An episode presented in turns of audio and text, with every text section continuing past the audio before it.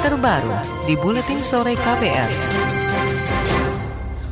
Saudara aktivis gender dan HAM Tunggal Pawestri meminta pengesahan rancangan Kitab Undang-Undang Hukum Pidana RKUHP ditunda. Alasannya menurut dia masih ada sejumlah pasal bermasalah. Selain itu, RKUHP berpotensi mengkriminalisasi kelompok rentan seperti warga miskin, perempuan, anak komunitas adat, minoritas seksual, minoritas agama, dan minoritas lainnya. Dia mencontohkan dalam salah satu pasal dijelaskan gelandangan yang tidak mampu dipenuhi haknya oleh negara malah akan dikriminalisasi dalam bentuk membayar denda. Rentan ya bagi banyak orang. Terus juga ada misalkan ini uh, banyak sekali orang-orang dengan gangguan uh, jiwa ODGJ ya.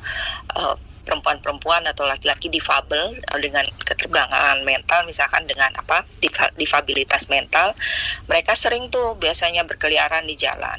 Terus kalau kayak begini gimana? Pasal ini kan jadi juga menyasar mereka gitu kenapa bukannya mereka justru malah diambil, dirawat, direhabilitasi, tapi malah mau dipidana. Aktivis gender dan HAM Tunggal Pawestri mendesak pemerintah dan DPR tidak mengesahkan RKUHP karena masih banyak pasal yang bermasalah dan terkesan terburu-buru. Kata dia, jika akhirnya pemerintah dan DPR mengesahkan RKUHP, maka aktivis dan kelompok masyarakat akan melakukan uji materi di Mahkamah Konstitusi.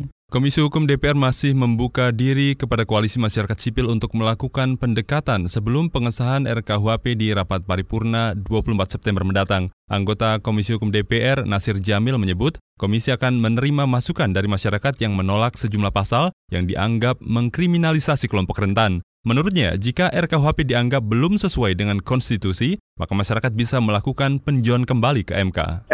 RUKHP ini mencoba menyeimbangkan antara kepentingan negara, kepentingan umum, dan juga kepentingan individu dalam hal ini pelaku dan korban. Nah sebenarnya eh, kalau kita mau jujur, KUHP ini lebih banyak pendekatannya restoratif justice.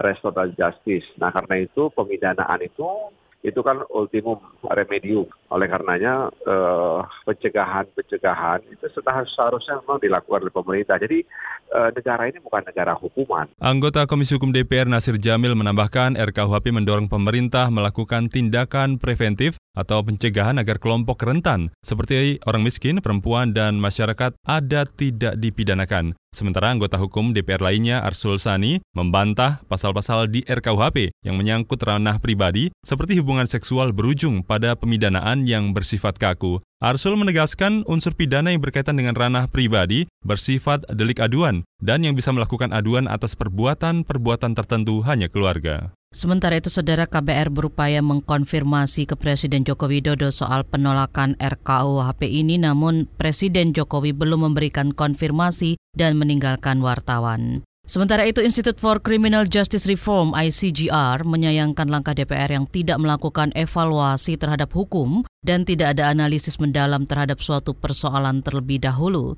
Peneliti ICGR Maidina Rahmawati mengatakan rumusan hasil rapat DPR dan pemerintah terkait RKUHP pekan kemarin membuat kelompok rentan seperti LGBT, perempuan, masyarakat miskin, dan masyarakat adat semakin rentan.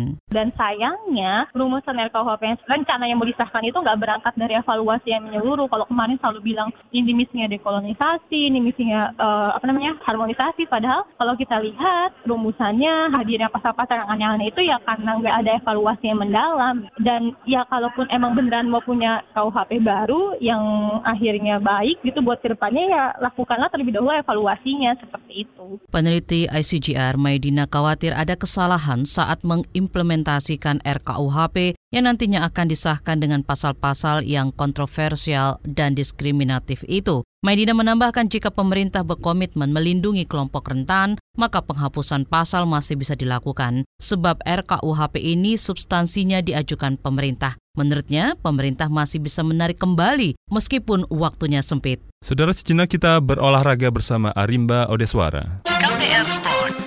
Sebanyak 10 wakil Indonesia akan berburu tiket babak perempat final pada hari ketiga turnamen Cina Terbuka 2019 yang berlangsung di Olympic Sports Center Cina. Selain juara bertahan tunggal putra Antoni Sinisuka Ginting, di tunggal putra, Indonesia juga diwakili Tommy Sugiarto dan Cesar Hiren Rustavito. Di sektor ganda putra, Indonesia diwakili Markus Kevin dan Aksan Hendra, Fajar Rian dan Wahyu Adi. Sementara untuk ganda campuran, ada Tontowi Winnie dan Rivaldi Pita. Perburuan tiket terakhir di sektor ganda putri ada Gracia Poli Apriani Rahayu. KBR Sport. Wakil Inggris Liverpool harus mengakui kemenangan Napoli 0-2 pada laga pertama Liga Champions musim 2019-2020. Selain Liverpool, wakil Inggris lainnya Chelsea juga kalah dari Valencia, diikuti Tottenham Hotspur yang gagal memetik kemenangan usai ditahan Olympiakos 2-2. Beruntung, muka Liga Inggris diselamatkan oleh Manchester City yang menang 3-0 di kandang Shakhtar Donetsk pada pertandingan grup C Liga Champions.